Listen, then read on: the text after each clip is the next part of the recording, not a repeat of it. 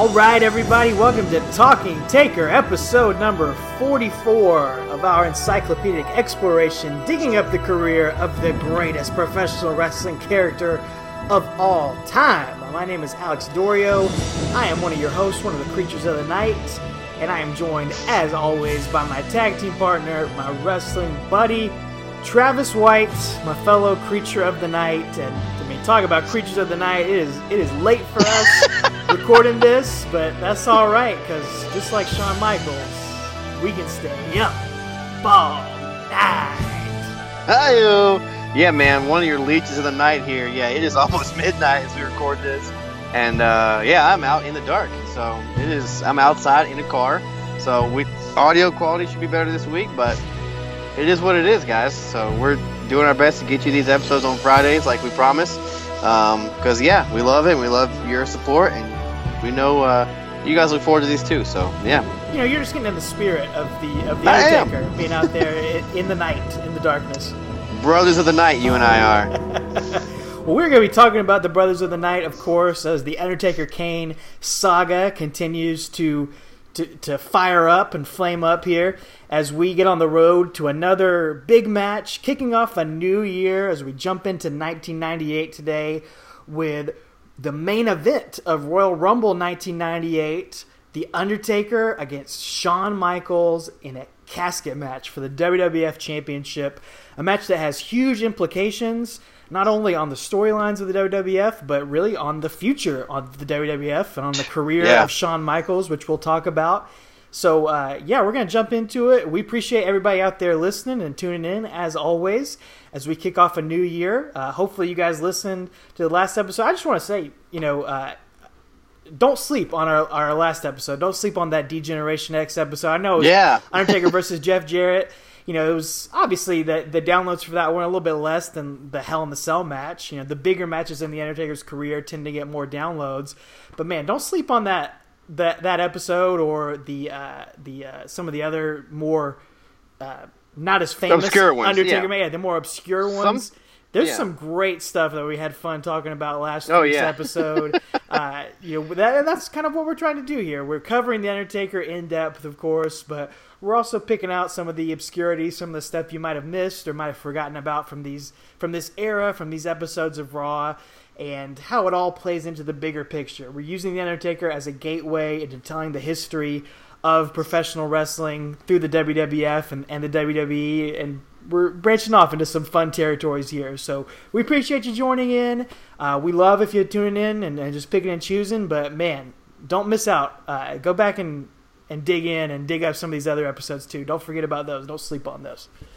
No, exactly. Those are some of the most fun ones. I remember specifically the Farouk episodes, one of my favorite ones we've done. Still, for some reason, our favorite Farouk, and last week was really fun too. Yeah, it, the build up might not be as exciting, but the road there is really fun. So, uh, but speaking of really fun, this build up is fun. This match is fun. Again, these two have chemistry. These two being Shawn and Undertaker have the most ridiculous chemistry we've seen up to this point.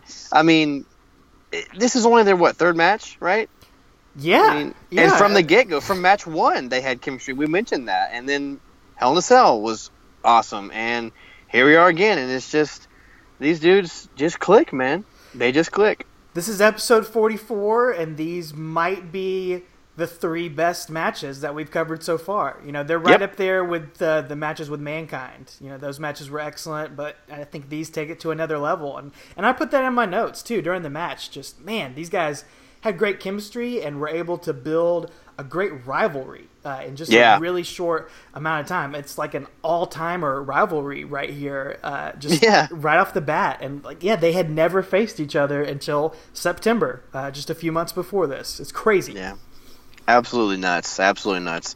So picking up from last week's, you know, Talking Taker episode after D-Generation X, we we head into uh, the next night on Raw, and there's nothing there. yeah, we can skip right over it. Uh, Undertaker and Kane don't play a role in that episode of Raw, so we're going to jump over because we're talking Taker to uh, episode 238 on the WWE Network of Monday Night Raw from December 15th, 1997, and and you know, speaking of 15, Undertaker kicks off the show with about a 15 year old Michael Cole in the ring interviewing him. Man, it is.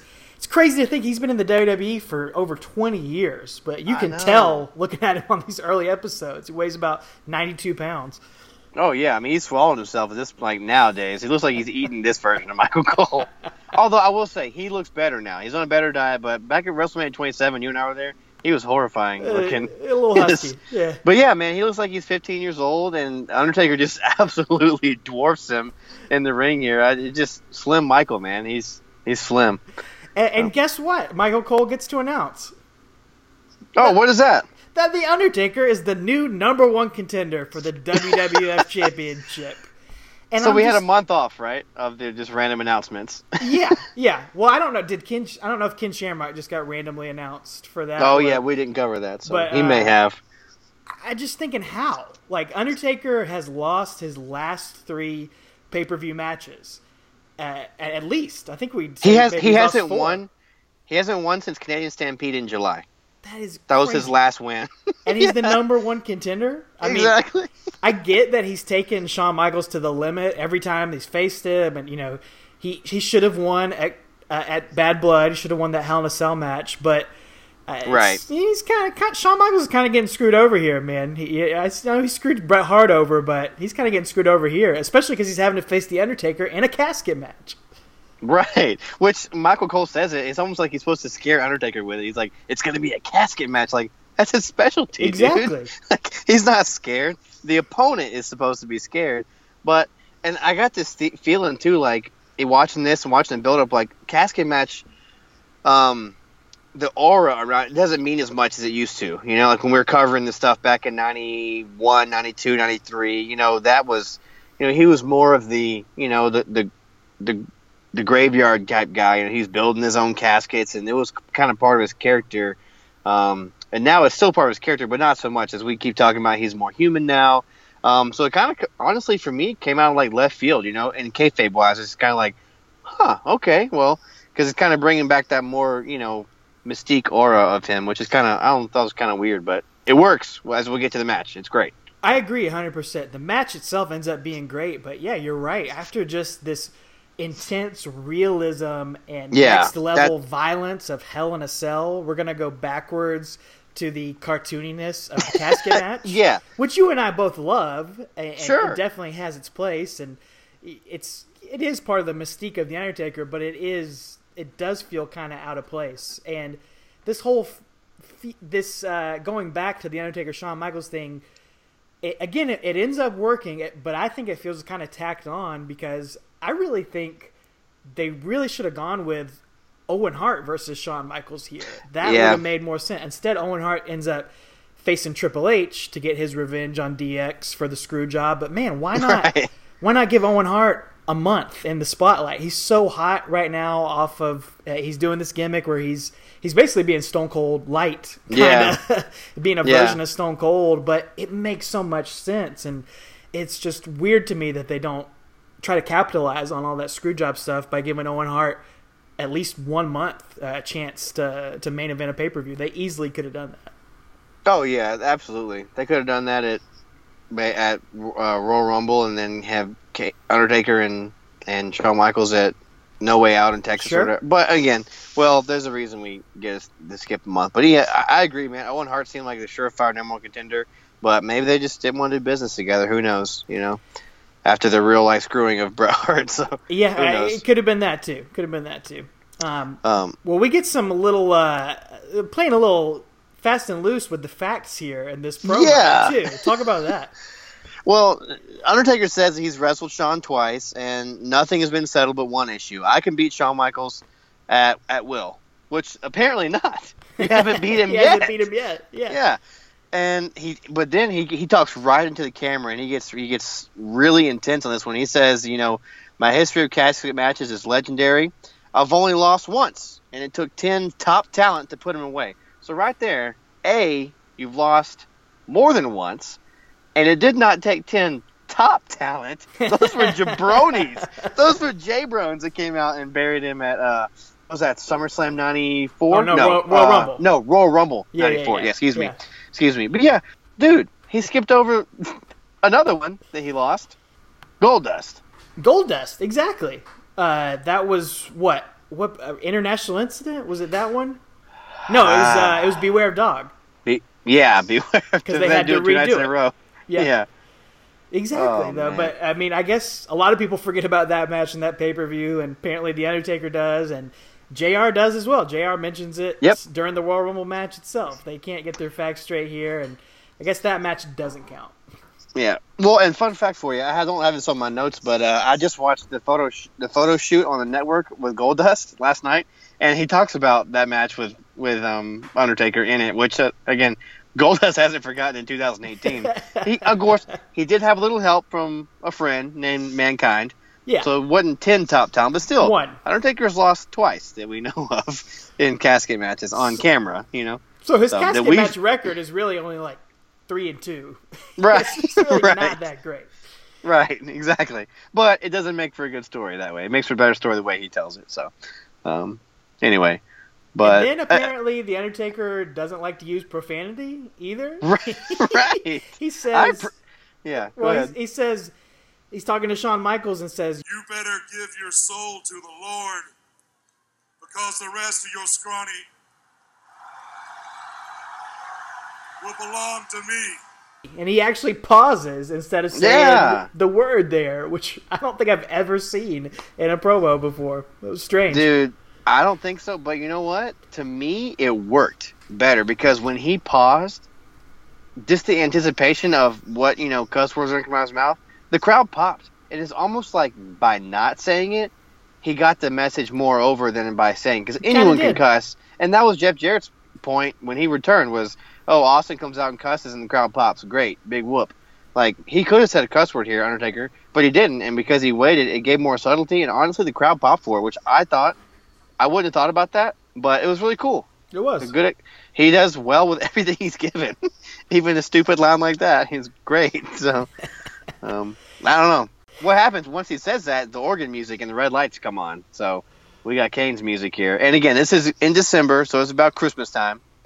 Uh, but Kane and Paul Bearer come out and they're staring a hole through each other. Kane and Undertaker, that is, and Paul Bearer gives a great promo here with some scathing words. So uh, why don't you go ahead and take it. he it is away? over the top here, man, with his well, well, well introduction saying, What a beautiful family portrait this is! A happy holiday portrait! The only thing that's missing, Undertaker, is your parents! The parents that you murdered! That's terrible. And here in front of you is your brother! The brother that you sat under the Christmas tree with! Yes, and open presents and watch the train go round. Remember, he suffered for 20 years, and it's all your fault.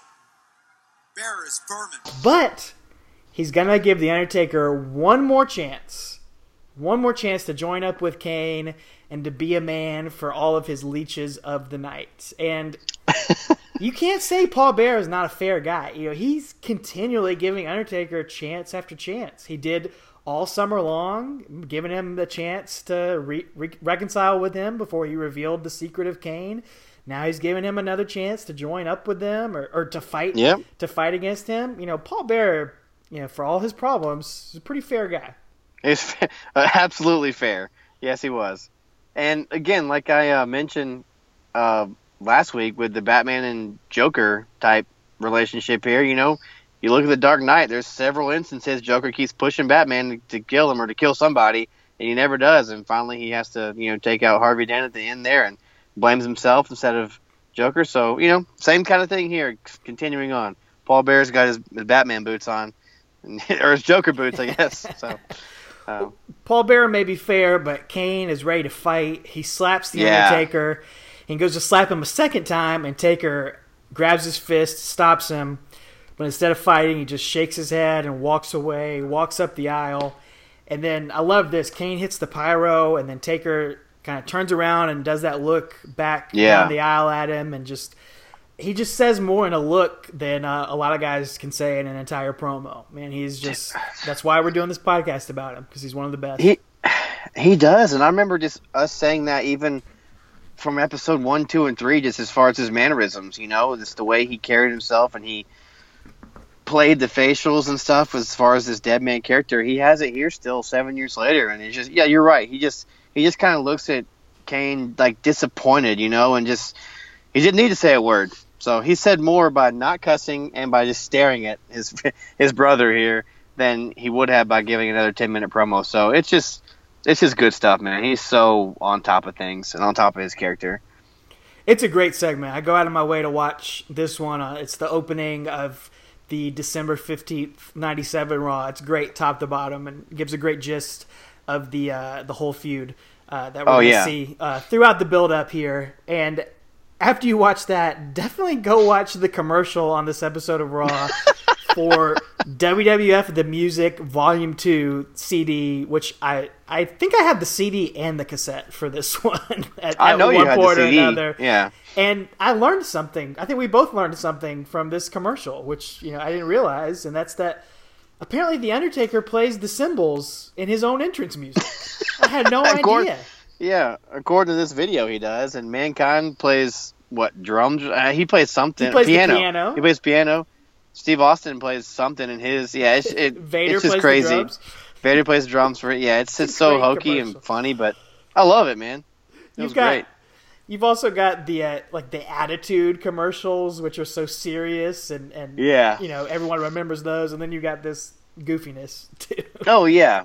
Again, they're still in between. or Right, haven't crossed over to the attitude technically yet. So, well, actually, this is the same episode where Vince McMahon gives he just takes a, a stick of dynamite kayfabe and just blows it up.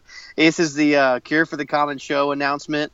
Uh, with all that, it's the yeah, infamous speech, I guess. Uh, yeah, uh, you know, he just blows up kayfabe and introduces a little bit of attitude here and um, gives his mission statement for the company. We in the WWF think that you, the audience, are quite frankly tired of having your intelligence insulted.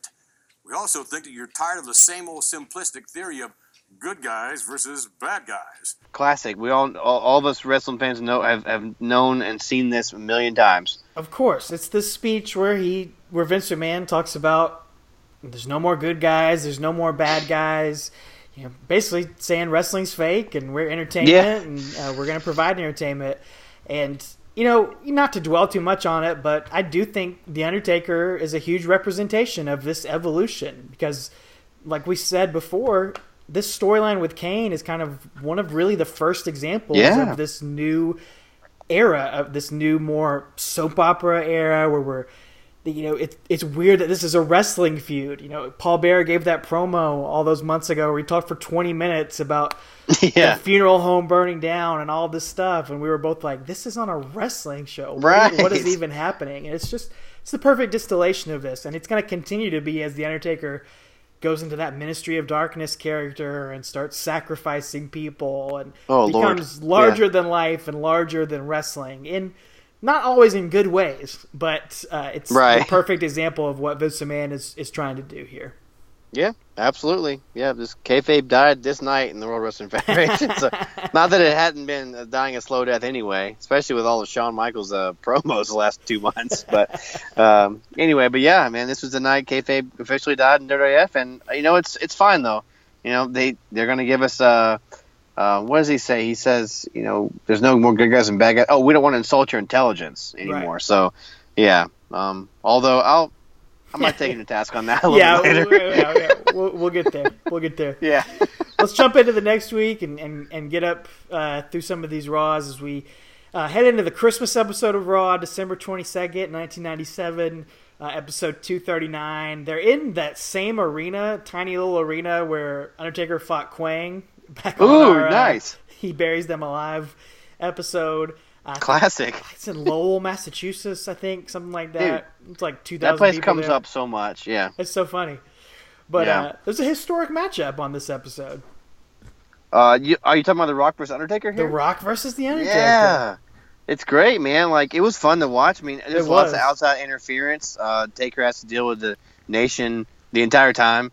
Um, I don't know. We don't need to necessarily break down the whole match or anything, but, No, but it's, it's cool to see these guys go back and this is, from what I can recall, their first meeting. I don't remember him meeting Rocky Maivia in a in a one on one match. So I don't either. And and The Rock's still very young and early Yeah. in his heel career, but Undertaker gives him a lot, gives him a long match. Yeah, he does. It, it's a pretty good TV match. You could tell that Taker respected him because of how much he gave him. You know, we always talk about him selling, and he doesn't have to sell for everybody, but he does here, and it's it's good, man. I really enjoyed this match. Um, I think this um, match ends when uh, he gets a choke slam to The Rock and a tombstone, and he's about to put Rocky away, and Kane comes out. Yes, Um, the Christmas creature himself, Kane, comes out on December twenty second, if you Oh. will, uh, to interfere with along with Paul Bearer, who continues. They continue to berate and belittle the Undertaker. Uh, and Paul Bearer's just laying it in on him. telling him, Viciousness. Yes, can't believe I stood by your side. You're nothing, and what's so sad is your poor parents are celebrating this holiday season with the maggots and the worms. Goo! I couldn't believe he said that. I was like, oh my goodness. He's just laying it in there. So, Well, that's what gets Taker to go off, and uh, he tries to attack Paul Bearer, but Kane goes after the Undertaker. Taker is finally snapping here. He wraps the goozle around Kane, but he hesitates, and Kane ends up beating down the Undertaker, and it's one of the longest beatdowns we've seen on the Undertaker so far. Yeah, absolutely. And I, I wanted to mention too, just you know, when when when Taker finally snaps and and you know wraps his throat or his arm around or his hand around Kane's throat, excuse me, the place just erupts, man. Like they've the Lowell, Massachusetts, or they finally they just erupt because they're just excited to see Taker finally put his hands on him. You know, he's gonna get some revenge here. But like you said, he hesitates and he waits a minute, and because he doesn't he doesn't want to fight him, you know, uh, it's like you know what, what we've been saying this whole time. And so yeah, there's a huge, tremendous beatdown, and of course Jr. is like, this is the worst beatdown we've ever seen. Which we, he's also said about. Every he's also time. said about Kevin Nash. He's also said about Bret Hart. Every also said about about um mankind for like seven months. So yeah, but it really is one of the more you know long ones. It's not brutal or anything. It's just long, and he does just beat him up. So yeah, I think Jarrett says no one's ever manhandled the Undertaker like this. Um, so um, yeah, and then Paul Bear has a great line here. He says 1998 will be the year of Kane, which, I mean, it's hard to argue that. Yeah, We're, we're going to cover four Kane matches uh, on next uh, throughout the throughout the next few months or throughout the next few weeks of this podcast, and he's going to And be he's a gonna- vital part. yeah, he's gonna win the title for one night. Yeah, exactly. in, in a couple months. So His yeah, one and only WWF Championship reign. Yeah. And doesn't matter if it's one night or not, he still had it. So that's all that matters in the record books. And then uh, Paul Bearer goes, he's you know, 1998 will be the year Kane. Season's beatings, dead man. I just I love that little comment he has. he is So, off the charts, but, um, man. I know we say that every week, but it's true. He's yeah, he's so so off the off the rails here, man. I love it though. Um, I want to. Can we talk about the main event of this show though? Sure. I know it doesn't pertain to uh, Talking Taker, but I, again, I'm a WCW apologist. I believe you are as well. Um, this is the main event. With those of you listening, know that Triple H and Shawn had to fight for the European Championship because again, Shawn has this quote unquote coveted title he loves, and Triple H has to fight him for it. And to me, this is the original finger poke of doom that WCW gets crapped on for.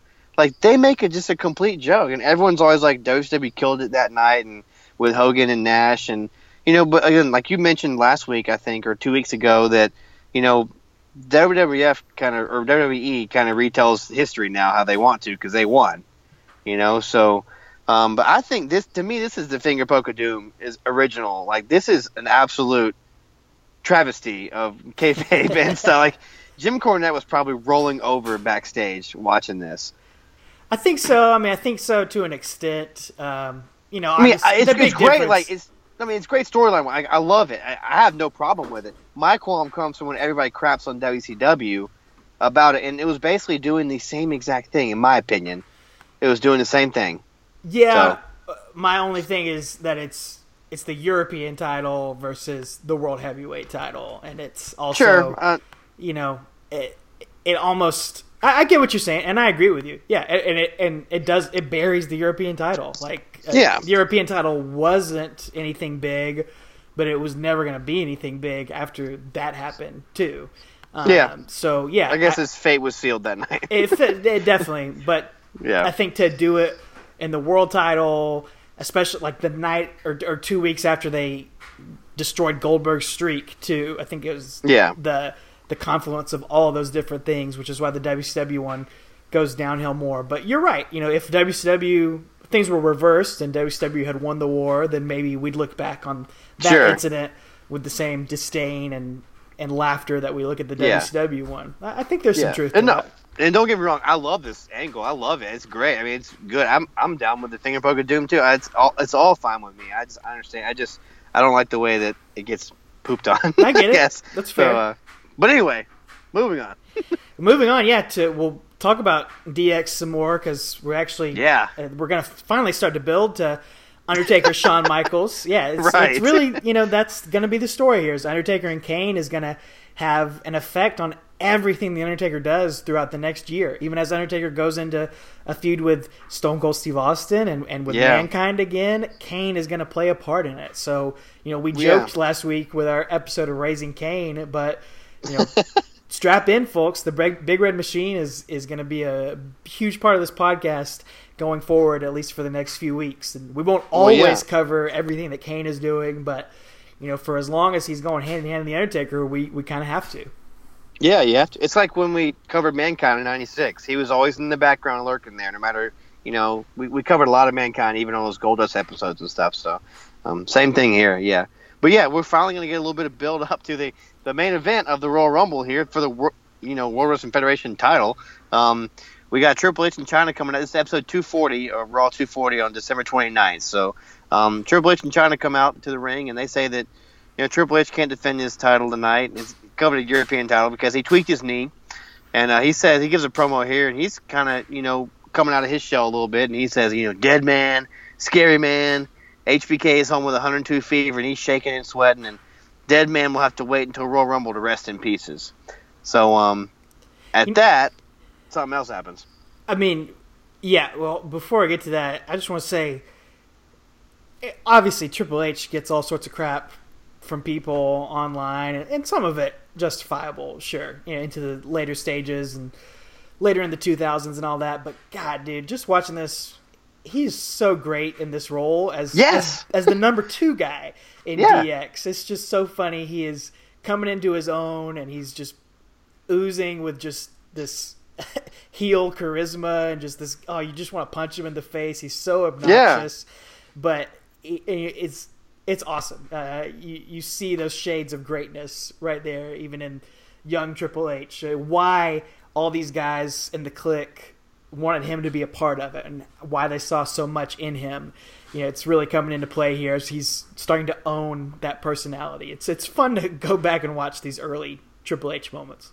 Oh yeah, I remember saying you know a lot of episodes ago when we first saw him as the Connecticut Blue Blood, just you could tell he's a Ric Flair fan, just the way he wrestles and carries himself. And here you could tell he's a Clique brother because Oh, he's just like he's just He's like so Kevin Nash. obnoxious. He's just like Scott Hall. He's like X-Pac. They're all just they got this you know whatever it is this it factor about them that oozes off the screen, man. And he's got it here. And yeah, that that promo he just had it, and the way he carries himself is great. So Well, like you said, they're they're acting like Shawn Michaels isn't there, and then the Undertaker music hits. The Druids come out with a casket, roll it down to the ring, and commentary is just going over the top here, saying, "Well, you know, can't be the." Or, or they're saying that the Undertaker is for sure in that casket. He's going to attack Triple H, and of course, Shawn Michaels, who's has a fever and isn't going to be there. He pops out of the casket. The casket has DX's graffiti sprayed all over it, and so they start celebrating and, and cutting promo and trashing the Undertaker. And Kevin Kelly says that D-Generation X has desecrated the spirit of the casket, which Mm. I'm not sure what that means. yeah, what does that even mean? So, I mean, didn't some other people had, had desecrated it years ago? You know, beat King it up Mabel? and stuff. Yeah, King Mabel did, and um, yeah, Goldust had a gold one himself. So anyway, but um, it's interesting though because, like you said, you know, Jr. says um, Taker's in the casket, and he says he'll be the new WWF champion at Royal Rumble, which tells you right there you can count both those statements out. if the commentary says it's going to happen, you can count it out. Dude, they go If- all, the week before Royal Rumble Yeah. too. They go over the top. Like guarantee we'll have a new champion. Like, come on. Right. Come yeah, don't do that. So, and then, so after this, you know, they're making a mockery of the casket and, and stuff. And Shawn Michaels gets on gets on the stick, and he says, you know, introduces the the two newest members of DX here, which are, yeah, we'll skip over that. It's not they're not real people, ladies and gentlemen. Chyna was just yeah, Chyna's there. So anyway, they got lots She is, of uh, childish. Enhanced. Yeah, she's enhanced. She has two now. enhancement so talents with her. All right, line of the night. So um, they made lots of childish puns, and but then Shawn says Taker's going to get his third chance at him, and he'll be denied once again. Which again, that's true.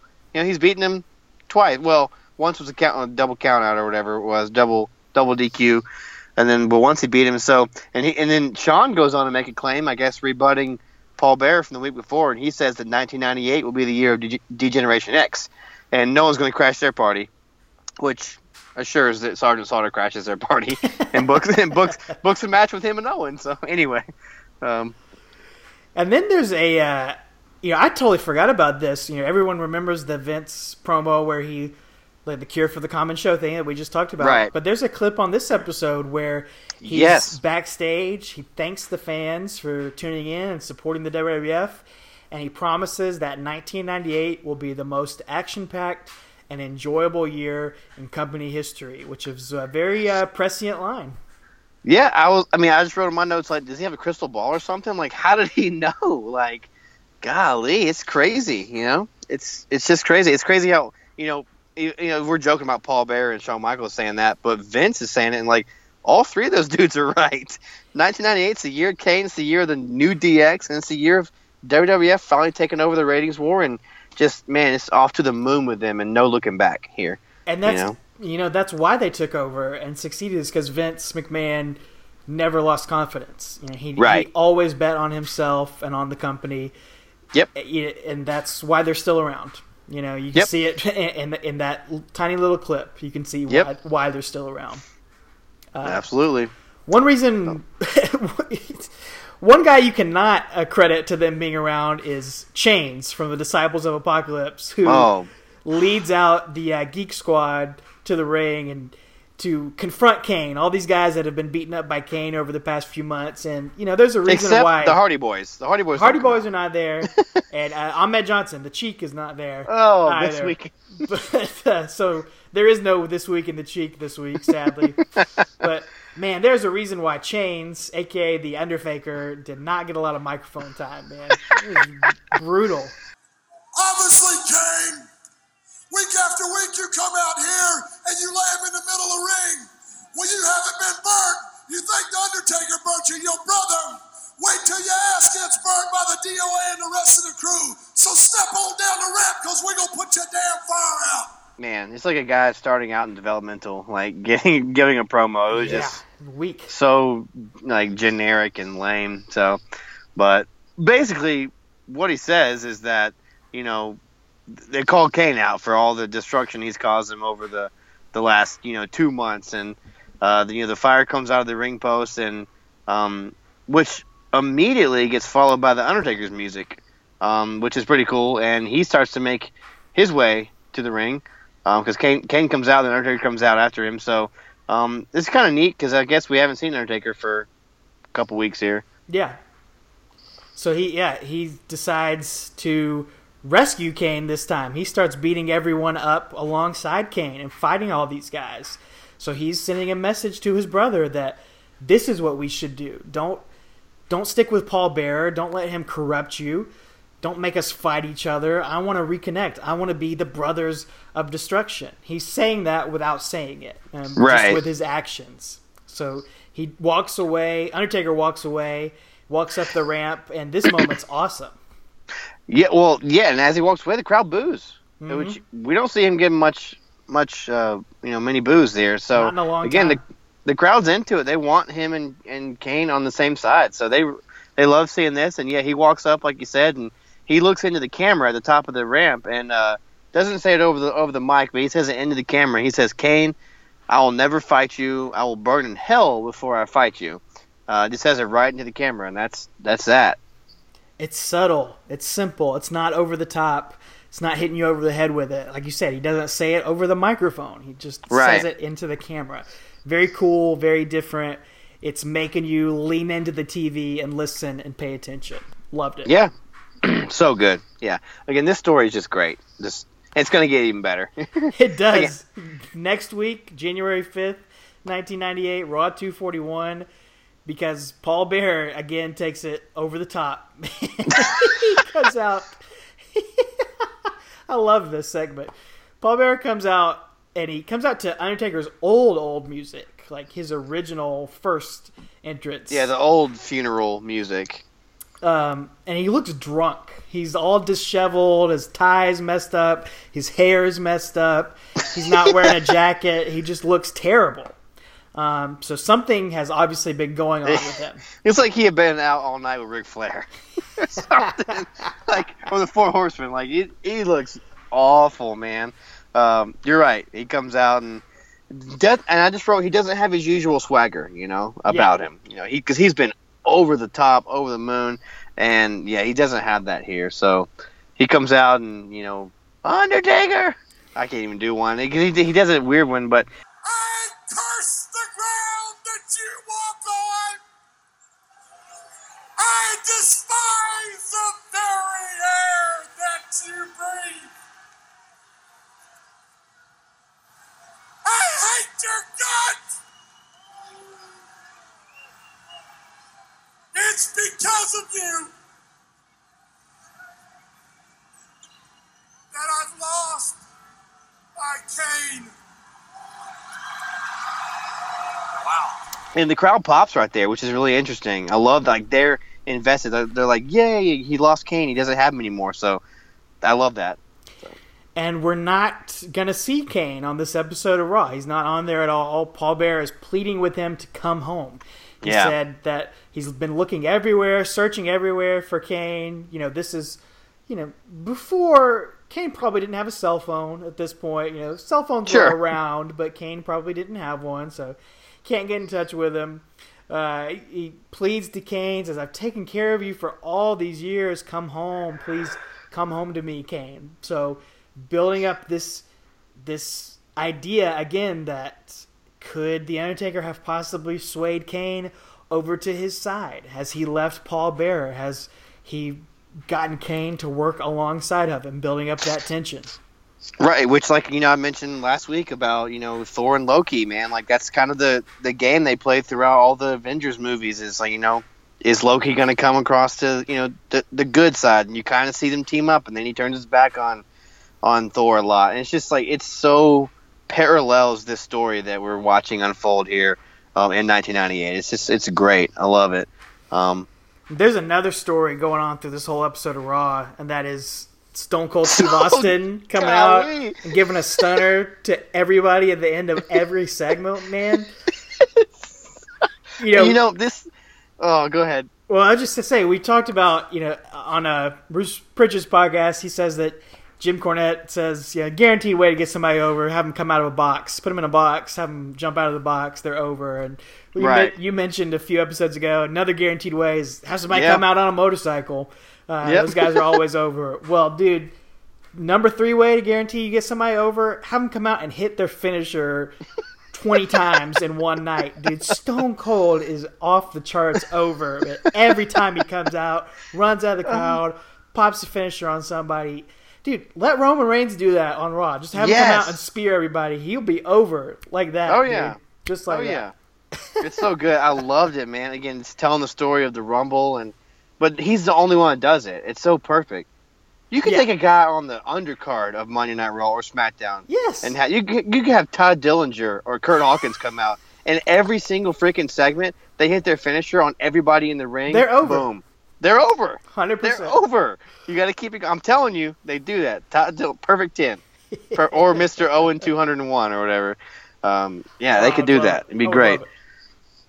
So yeah, man, it's awesome. So again, that story's being told throughout, and later on in this episode, there's a nice little video package kind of recapping the Hell in a Cell and the, the build up to that, and just kind of all of Shawn and and um, and Undertaker's you know interactions over the last few months. And um, there's a promo in the ring later on with Shawn Michaels, and he says that he's beaten this man time after time, and he'll prove that he's a loser at the Royal Rumble. Which again, um, I guess you don't. You know, we talk about heel 101. You don't want to poop on your opponent too much because then when you beat him, they're nobody. But you know, it does work for Shawn's you know bratty character Yeah. that he has here. So, and then he, he calls out the Undertaker so he can smack him around.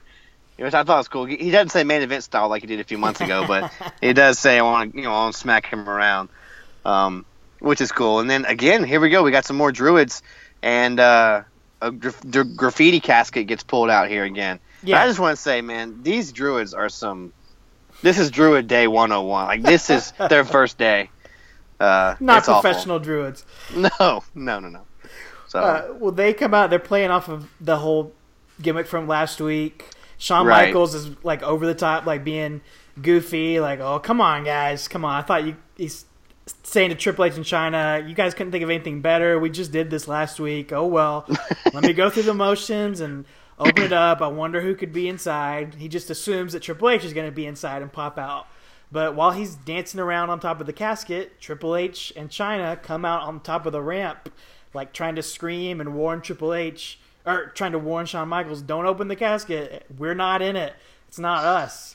And Shawn Michaels just, it's like, it's so cheesy, but it's great. He's yeah, like, If you two are up there, then then then, then who's in the who's in the casket? Oh, it's the Undertaker! The Undertaker! The Undertaker's got Shawn Michaels! He's in the, he's taking that casket! Oh my gosh! We're inside the casket! did we get Yeah. sucked in? I don't know what happened, but uh, it was a cool ending. It was, man. It was, and I just wrote it's a neat ending to to Raw to finally sell the match between these two. Again, we've Yeah. talked so much about Kane and, and Undertaker, and again, it plays a part in this match coming up. But again, the real match here is Shawn and and and Taker, and they have real beef too, going back to like you said, back to September or August, really. Um, so I like it, but again, they're beefing. Yeah, that's what Pritchard would say. But I do want to say again, I want to call Jr. out here again because as the Druids are coming out with the casket, Jr. blows it and goes, "Well, you know Undertaker's in there." So Yeah. like, come on, like that's two weeks in a row you've blown like the surprise. So, but again, he talks on in real life about like not wanting to know how things are going to play out sometimes, you know. So. I guess that's what you get, you know. He wants his actual surprise and stuff, so or his, his actual reactions to things. So that's what you're gonna get with Jr. here. Yeah, I'm not crapping in- on him. I love Jr. No, you're right, but it's he- just funny. He has some slips and imperfections on here for Yeah. sure. It's Uh, like when Heenan and, and Hulk Hogan comes up.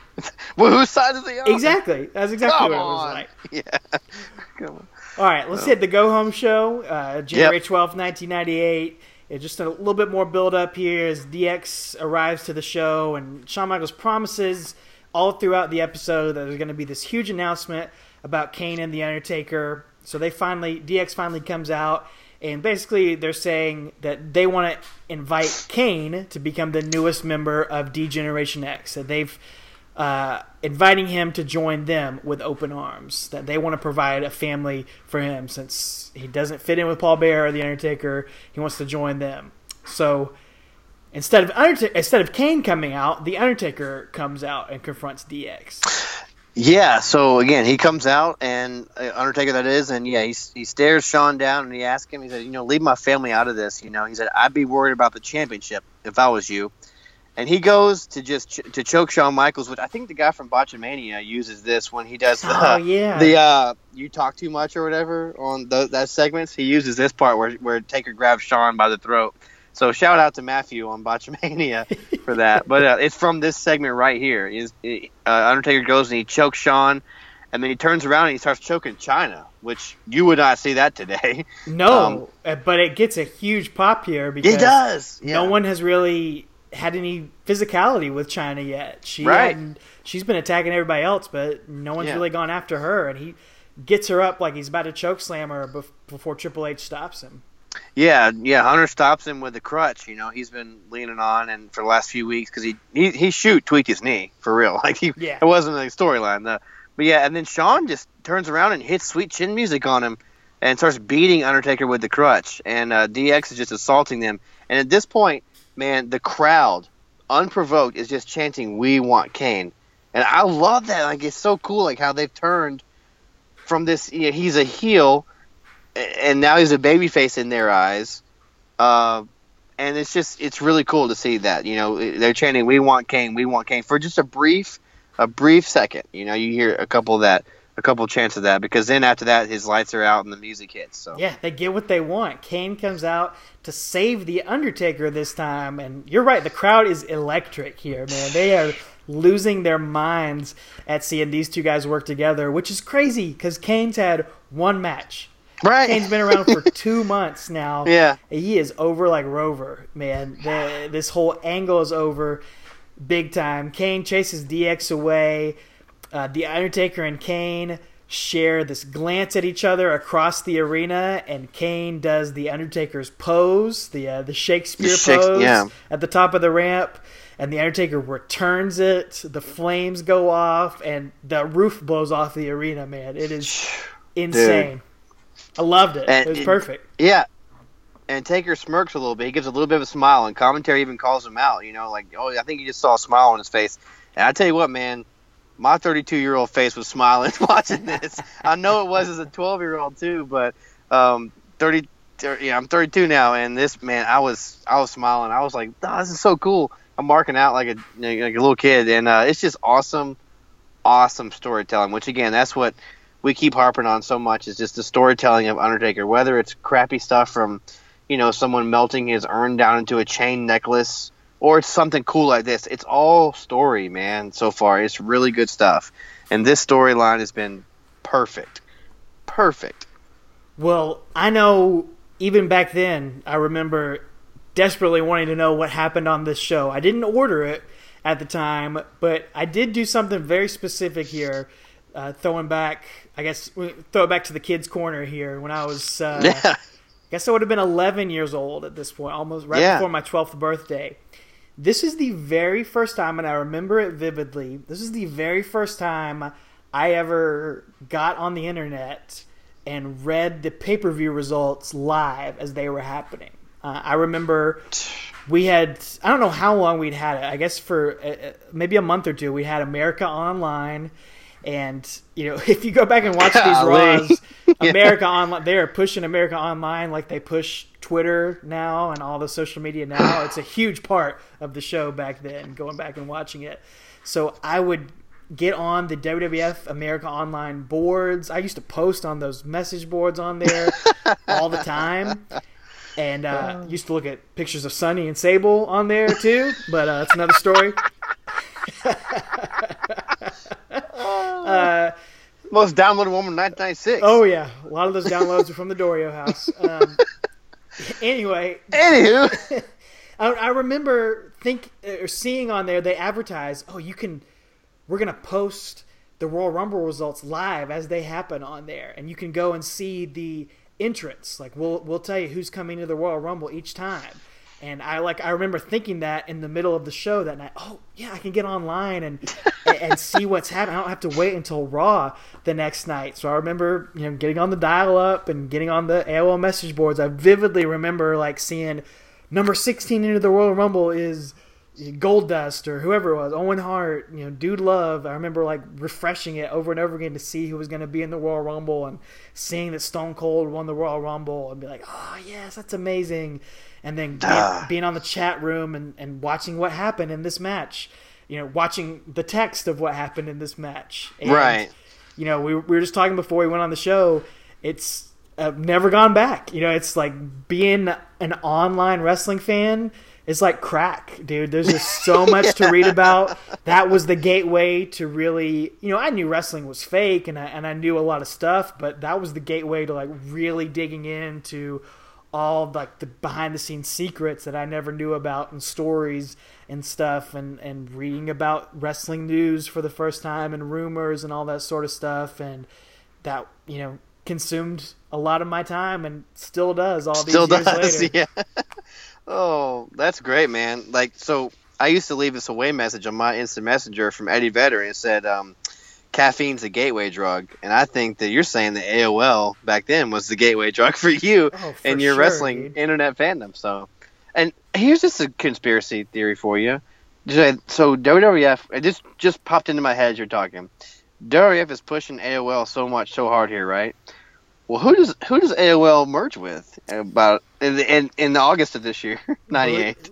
Time Warner. Believe it's Time Warner, which everyone in WCW will tell you that was the beginning of the end for the whole entire company. You're so right. maybe Vince McMahon was really right. WWF is going to win this year. Uh, just off the top of my head, I don't know. I think we just uncovered a 20 year old secret right there, buddy. I think we did, man. Way to I think go. we did. So, but yeah, I mean, I do not have the vivid memory of this particular show, reading the results, but um, that's so cool that you do, man. You remember that, and I mean, shortly after this, I remember being on there, and I remember trying to turn on my pay per view channel, like Scramble Vision, you know, trying to listen to it, and uh, once we get to like June or July of this year, I'll I'll I'll say something specific about that. But um, anyway, um, yeah, that's that's great that you remember that so vividly because that's really cool. You like I remember specifically the next the next day at school talking about how Austin won and being just going nuts about it, how cool that was. So I think I think I just remember it just because it was those Royal Rumble match Right, results. right, seeing right. each guy come in and just being so excited to, Yeah. to read about it because I wasn't watching it. But yeah, it's Oh, yeah. funny how that sticks in your head. So yeah, And this is a speaking of sticking in the head, the poster for this pay per view with all the nails and stone back of Stone oh yeah, he's got the like Hellraiser head, or Yeah. whatever, like, all the nails in his head. Yeah, so that's crazy. But um, Let's talk Yeah, about this main ex- event, ex- man. Yeah, speaking of excitement, you know, this is the main event, the casket match. Again, this is January. We're at Royal Rumble, which is January 18th, 1998, from San Jose Arena in San Jose, California. So you think Meltzer was there? He probably was. He probably was, Along honestly. with I'm not Mike joking. Tyson. Uh, yeah, because yeah, we we failed to mention in our build-ups here that Mike Tyson's been introduced into the you know dipped his toe into the World Wrestling Federation. We're gonna get his actual involvement later on. We'll co- cover that next week on next week's Talking Taker a little bit. But um, Yeah, it's not Yeah. a huge part of the Undertaker's story, but it's obviously a huge milestone for the WWF, and Right. ends up being a a pivotal moment in their history. So uh, we'll definitely Yeah. make mention of it. But yeah, he's not going to have much interaction with the Undertaker here. yeah. But um, this is the main event of the show. So the Rumble again. Historically, the Rumble goes on last, but here we have the Rumble right before this. So this is actually the main event. So Shawn Michaels didn't play him when he says he's the main event, the show, the showstopper, the the icon, the main event. You know, he's right. So um, He is. They they show a video package of all the build up here, of course, and uh, you know it's a great feud. Obviously, getting you excited for it. Uh, the production values are off the charts as always. Uh, Mike Yeah. Tyson is in the crowd. They do show him cheering in the Yep. crowd, doing the crotch crotch chops at DX. He's Yeah. having the time of his life, man. he is man. I want to be like- as excited watching wrestling as Mike Tyson is. Dude. Yeah. Look at Shawn Michaels, man. Look at Shawn Michaels right there, man. That's my man. But man, this this video package did make me miss the old the old casket matches. Like I said, where he's Yeah. Undertaker's building his own casket. He's got the blueprints and all that stuff. I, I it made me, you know, pine for those days. So like I said, it's a weird it's a weird time. Like this is not really a, this is kind of a forgotten part of his of his character at this point, and now they're bringing it back. So, but so glad they did because this match is cool. This is a really good match. So, um, Shawn is out first. He comes out first as the champ, which again is kind of weird. But again, a lot of times you see that in Undertaker matches, regardless Right. of his championship status, he comes out second a lot of times, especially as the years go on here. and it gives you it, allows for that this great shot where the camera is looking over Shawn Michaels' shoulder at the Undertaker as the Undertaker's standing on the stairs and he sticks his hands up in the air and it's like a big bolt of lightning and Shawn Yeah. is terrified. It's just just a again production value here.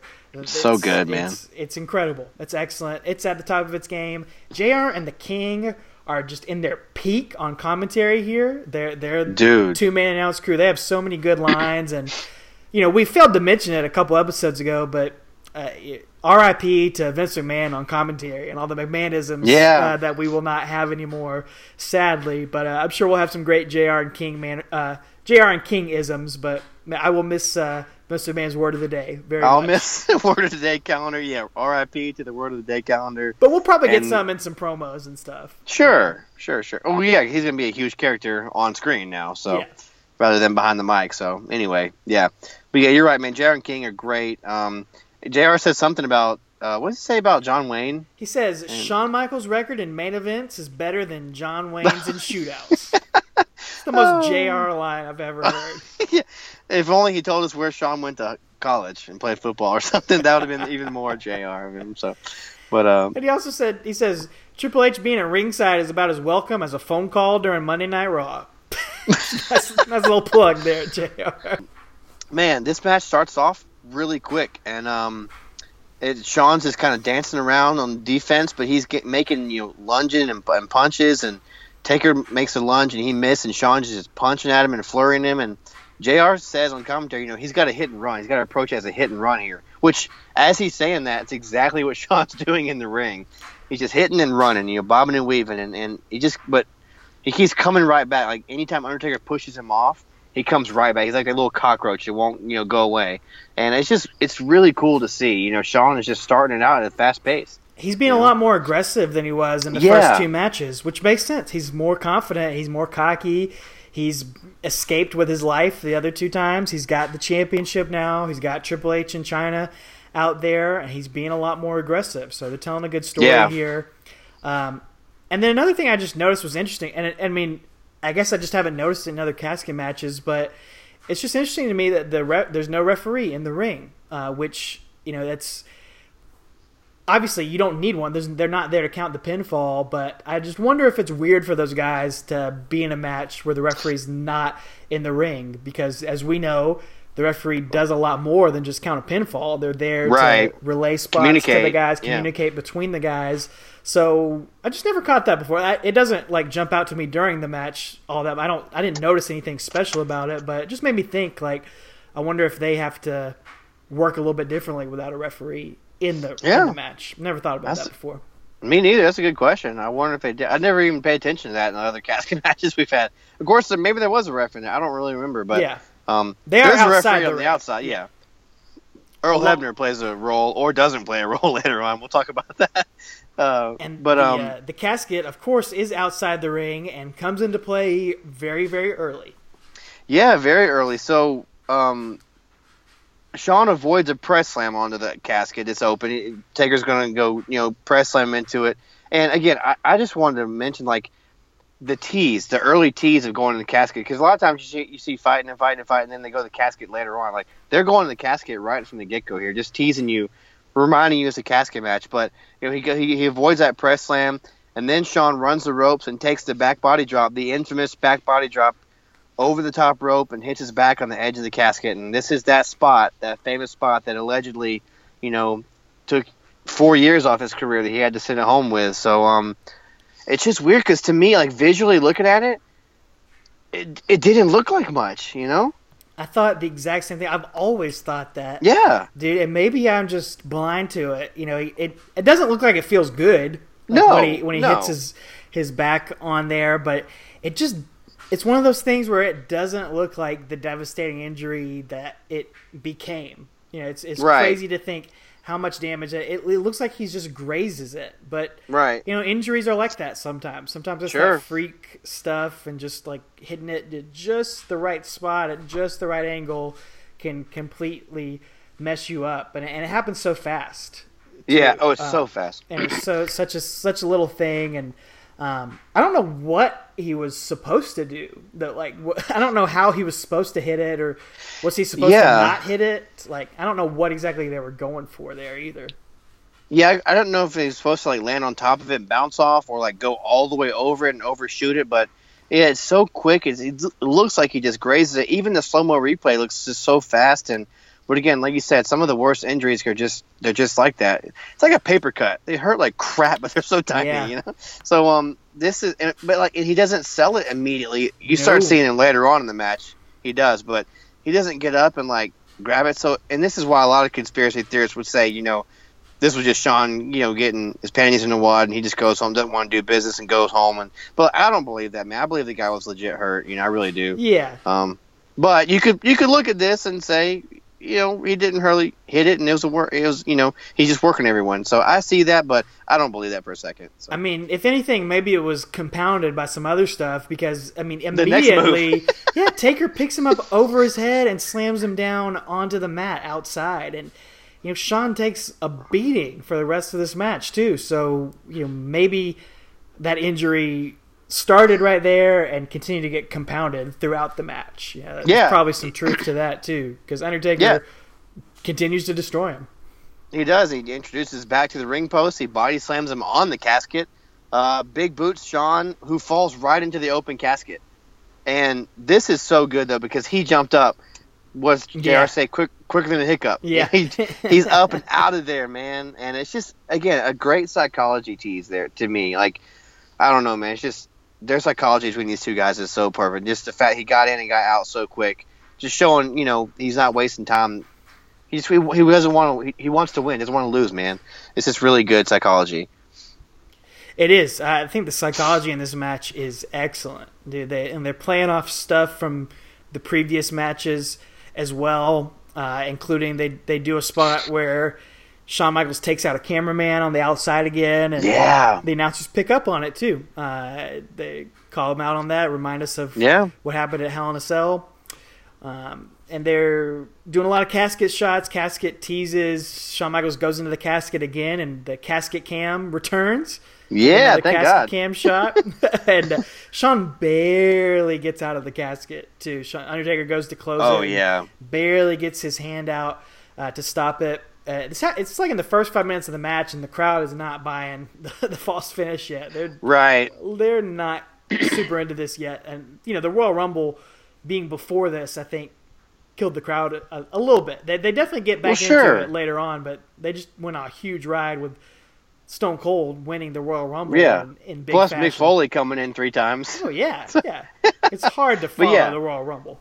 It's hard to follow that anyway. And then yeah, especially when a guy as over as Austin wins it, you know, it's tough. They were in a tough spot here, but um, it's good. But the the way that Shawn gets out of the casket here, when Undertaker opens the lid, he gets powder thrown into his eyes. So um, and then we get it. We get a little replay where the casket cam actually shows Shawn prepping the powder in his hand.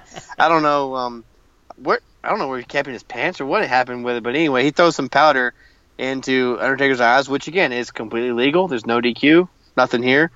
Um, doesn't matter, so it's all good. No So- DQ is right, and, Shawn is is putting that into effect. He's uses the stairs on Undertaker. He, he's doing what he should be doing in a in a no disqualification match. He's using weapons. He hits a wicked pile driver on to the stairs on the Undertaker. Oh. Another callback to Hell in a Cell, Yep. but God, it is brutal, and it that wakes the crowd up, man. That- Yeah. it's a huge makes a huge noise, and woo, it, it's painful looking. Yeah, it looked awful, man. I don't know how you faked that. Yeah. it looks terrible.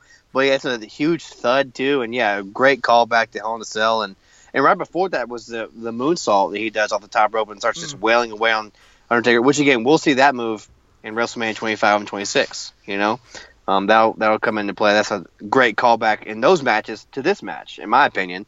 Um, but we'll get there. We'll get there in a few years. I'm talking Taker. We will. Um, uh, Oh, go ahead.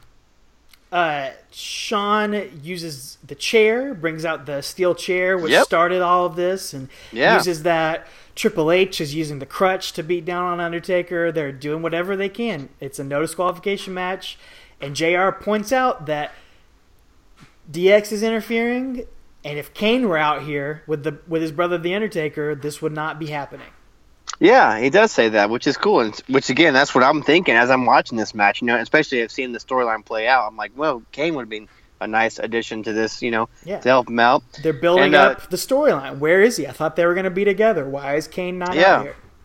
And JR has a great uh, comment on commentary as well. He talks about how Shawn's big wins against guys like Diesel and Psycho Sid and even Undertaker. You know, he's like he's beaten these big guys before. He knows what he's doing. You know, even on his own, which I thought was pretty cool. You know, because again, even though Shawn's the heel here, they can constantly gloat by he's the best in ring performer of all time, um, which he is. So- yeah, it's hard to argue that. yeah. But again, even as a heel, Vince is probably feeding my lines of the headset. Make sure you put him over, pal. put him as my boy, pal. That's me, pal. uh, and then uh, Shawn's going to slow things down here with a sleeper, Dude, which uh, this was one of my favorite spots of the match, man. Sh- the sleeper hold is a lost art form in wrestling Absolutely. today. It ta- he puts the sleeper hold on Undertaker. Undertaker fights out of it, and the crowd is into him fighting out of this hold. Yeah. you just don't see that anymore. It's uh, it's a subtle spot. People don't do it because it's slow and you know, Right. it's boring. But it, dude, it you do it effectively. It gets the crowd into it Yep. more than a suicide dive or some other Yep. stuff that you, that you do to slow a match down. Whatever. Uh, I just Yeah. really appreciated that moment uh, amongst all this brutality. Oh yeah, it was good. And they, you know they call them rest holds or whatever. But like honestly, I needed a rest hold at this point because like it's Exactly. been such fast pace, man. Yes. And like, and I just wrote in my notes like I'm so impressed with Taker's cardio in this match. Like he has not sucking wind. You know, I, I crapped on Vader a few episodes back at Canadian Stampede about that. You know, his cardio, but like Taker's cardio is out of control. To be keeping up with Shawn in this match because. I, I would be blown up it, for sure. But like they call this a rest spot, but like I said, as a viewer, I needed a I- I needed a minute to relax and digest all that's happened so far. You know, um, so it's perfect timing on their part. It is because it's going to be all action here. Kind of kind of getting Yeah. into the finish here as Right. Taker fights out, but Shawn Michaels hits sweet chin music pretty decisively, uh, gets it on him, and is able to roll Undertaker into the casket. And just this incredible moment. Again, production values. Yeah. Again, Yep. the camera is right where it needs to be. Undertaker's in the casket. Shawn Michaels is standing on it, about to close the lid, but he gets too cocky. Uh, literally, gives, gives some crotch chops. and while he's crotch chopping Undertaker before he closes the lid, Undertaker gets the goozle on Shawn, but gets it down low and grabs him in Yeah. the crotch. It's just classic, man. Uh, really Oh. well done spot. Oh yeah, and it's just it's the perfect wrestling psychology of a heel. Just you know, taking that one extra second to be cocky. You know, he could have just closed the lid and won the match, but instead he got cocky, and so did Undertaker, if you will. So yeah, he he grabs him low, and uh, thank God the camera zoomed in on Shawn Michaels' butt here. That's probably a, that's probably a call, probably another call. Another Vince Vince in the call. back. Yeah. Yeah, zoom in, Kevin. Zoom in. um, anyway, he throws Shawn Michaels back, and, and it hits a humongous back body drop that only like AJ Styles will take nowadays. Like he's the one he does the huge backdrops like Shawn used to do. Um, Taker gets a clothesline, a big boot. You know, he's he's mad. He's been crotch chopped at this point. You know, so big. And then then he goes for a, the running diving clothesline, and I, I think is what he's going for. And Shawn moves, and Taker just rolls and stumbles into the casket. So Slips on a banana peel, goes into the Yeah. casket. Then Shawn Michaels goes to the top rope and hits a flying elbow into the casket, which is just insane. I did not remember that move, spot. I don't yeah, remember that either. I did not remember that. And apparently, Earl Hebner thinks both guys are out because he just shuts the lid on the two of them right there. He- Which, he- I, why? why would you do that? Well, and if you listen, he looks to like somebody, production or camera, and he goes, "It fell." That's what he says, like out loud. He says, "It fell," because I, I always listen with my headphones on, and he says, "It fell," which I'm like, mm, I think you accidentally shut it because I watched you shut it. So I guess But- there can't be a draw in a casket Sure. match, apparently, because technically they both should have lost right there. Right, that's true. They both should have. But, you know, we get this classic moment right here that's we've I think it's pretty much been in every casket match we've covered where the bad guy or no, it was in the mankind no, it was in the Goldust one? I don't remember. It's been in one of them, but Yeah, anyway, I've seen it a couple times. Shawn comes out and Undertaker goes back to that old movie monster, like you said way early on in Talking Taker, and he grabs him and he drags him back in the casket, just like a you know the creature from the Black Lagoon. So it's just class and great production, great camera shot of this as well too.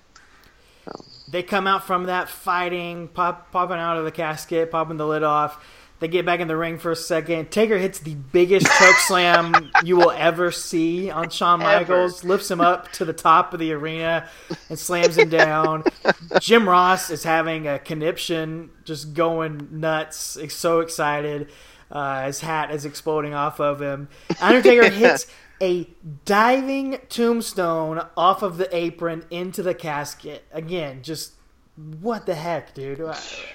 How do you even? I didn't remember that spot either. No, again, crazy.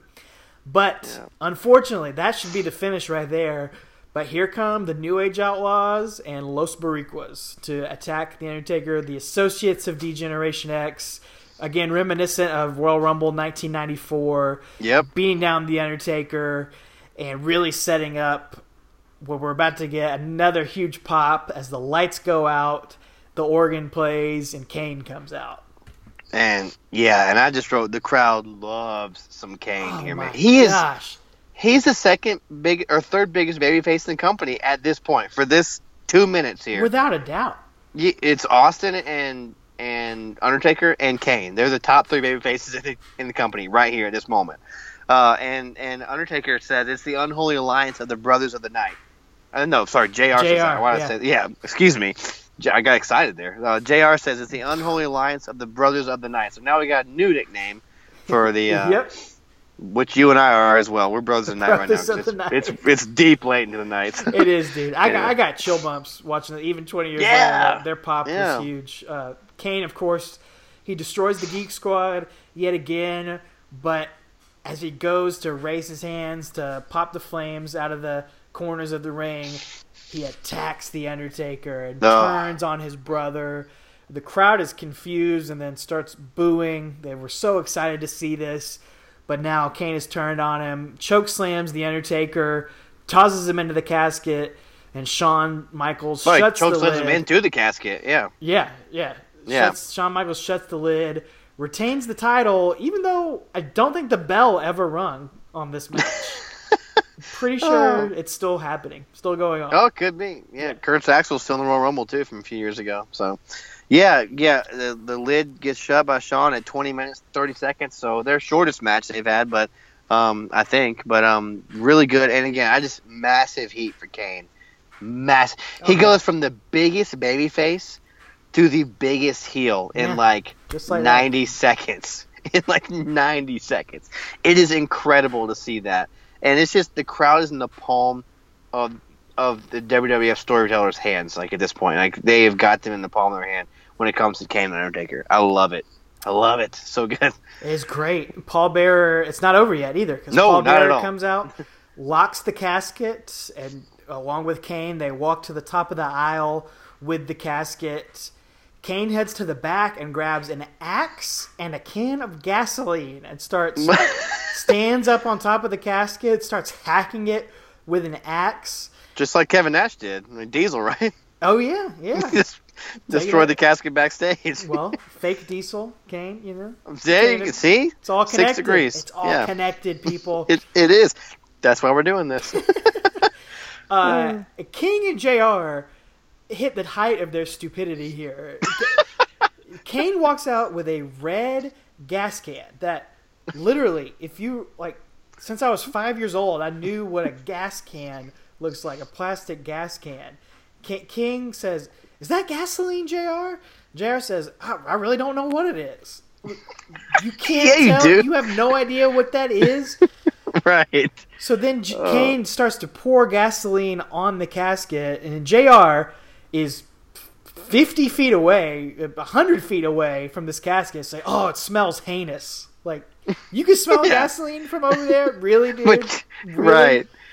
Oh, yeah. It's like when they uh, he smelled the ether in the ring from uh, WrestleMania 9. Wrestle- smell it Yeah. all the way away from there. Sure. Yeah, he Okay. should have passed out in commentary then. So. Yeah. But yeah, JR can smell gasoline from 100 feet away, but he can't see that it's a gasoline can't container. So, what it is. No. um, but at, and I guess Kane is chopping a hole in there so he gets the gasoline directly on the Undertaker because again, Yes. he gets because otherwise I was like, what's the point of lighting? It's wood. It's gonna light on fire. it's the most combustible thing in the world. So, but anyway, um, so he he lights or excuse me, Paul Bearer pulls a matchbook because again, it's 2018. People, we're in 2018 now. It's 1998 here, so he doesn't have a vape or something like that, or Wow. he doesn't have like a little, you know, uh, some Zippo quick lighter. He's got a book of matches you get from a restaurant when you're on the way out. You know, I had, I would just grab them from restaurants just because they're cool, like matchbooks. So he grabs a matchbook. Paul Bear's never seen a restaurant he didn't like either. So Exactly, exactly, as we can tell by his uh, lumpiness. So he grabs it, lights. It takes one match, lights the one match, and then lights the entire matchbook on fire. Hands it to Kane, and Kane delivers the blow. He throws it on the gasoline, and the casket goes up in a blaze. Oh man, Um, what a visual! What, what a a- finish! yeah. JR is screaming at the top of the lungs.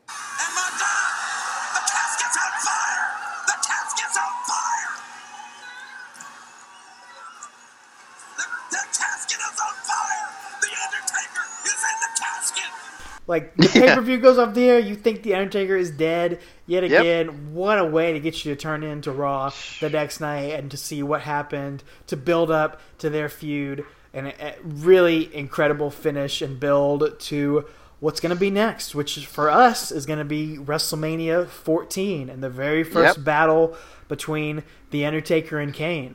Um, I will say one other quick note on this is uh, I do remember. Uh, I'm surprised it's not on the network uh, on the on the Coliseum home video for this, or I guess I don't know if it was still Coliseum video or, or what it was. Uh, I used to have a copy of it, and I remember there's extra footage on the home video that shows after the show went off the air of the officials coming out and using fire extinguishers to put out the flames on the casket, and it was a huge flame on there. It blows up really well. It's a great special effect. But then they open up the casket, and the Undertaker is gone. He's not in there, which of course we know. You know, the Undertaker didn't burn alive, or some Right. secret door he gets out of. But it's building up to a mystery. You know, where did the Sure. Undertaker go? How did he get out of there? Are we ever going to see him again? So they do show some of that footage exists somewhere. It's not on the network, Oh, that's cool. but uh, I do remember it being on the video. and they mentioned it next down on Raw, I believe, Yeah. but they don't they don't show it, so that's cool. That was on the video. That's really neat. But yeah, man, freaking spectacle, awesome, great match, best casket match we've reviewed by far. Like so. by by a landslide to me. like uh, so good. These guys, I could watch these guys wrestle all day. Um, yeah, good stuff. Great chemistry, great match. Two thumbs up from both of us, so four thumbs up. Uh, go watch it, man. It's awesome. Absolutely, well worth watching, and and a great start to another year here on Talking Taker. We got a, a Yeah. full year of matches here that we're gonna get through. Well, I guess not a full year because uh, it does miss a few pay per views in this build up. So we're gonna jump over to March of 1998, WrestleMania 14, an all-time classic pay-per-view, and a huge match in the Undertaker's career as he faces his brother Kane for the first time, and we get the culmination uh, of all this build, the climax. You know, they're, they're going to have a lot more, but uh, I, well, Sure. we'll, we'll call it the first first battle. First battle between Yeah. Kane and the Undertaker. It's going to be fun. We hope you'll join us next Friday on Talking Taker as we discuss that. Of course, we'll be breaking down all the build up on our social media at Talking Taker on Twitter, Facebook, and Instagram. Follow us along with that. You can follow me on all those places. I'm at Alex Dorio. You cannot follow Travis. He is Twitterless Travis, but uh, you can get his input. Uh, he does he does post over on the Facebook page. Yeah. Uh, and he does check the Twitter, so you can just shout him out on there. We love hearing from you guys, hearing your input. So uh, please comment, leave us uh, your suggestions, your memories of all this stuff on all those pages, and on YouTube, Podbean. Uh, yeah, Podbean. YouTube, Yeah. Podbean, Apple Podcasts, Google Play, and Stitcher. Let us know what you think. Let us know what you're listening on. Give us a rating. Spread the word, people. Uh, we appreciate that. And of course, you can always spread the word with a Talking Taker, Taker Easy t shirt available at teepublic.com. Absolutely, you're sporting yours right now. I don't I have am. mine on. I am. right now. But um, anyway, man, and if, if you were there in San Jose this night of Royal Rumble '98, Meltzer, if you were there, if you're listening, let us know. Bailey, perhaps Bailey was there. She's from that area, I believe. She Could've been. been. She would have been like nine years old or something. Sure. She could have been there. But um, yeah, Bailey, if you were there, anybody else who was there, our listeners, let us know. Um, if you were there, we want to hear from you. And uh, most importantly, ladies and gentlemen, we got two words for you. Taker easy. 1998 will be the year of Kane. How much more will The Undertaker take? Or maybe more specifically, how much more can he take? Oh my gosh! Welcome to hell! The Undertaker lying in the corner. He had a chance. He had a chance to defend himself. Seasoned beatings, dead man.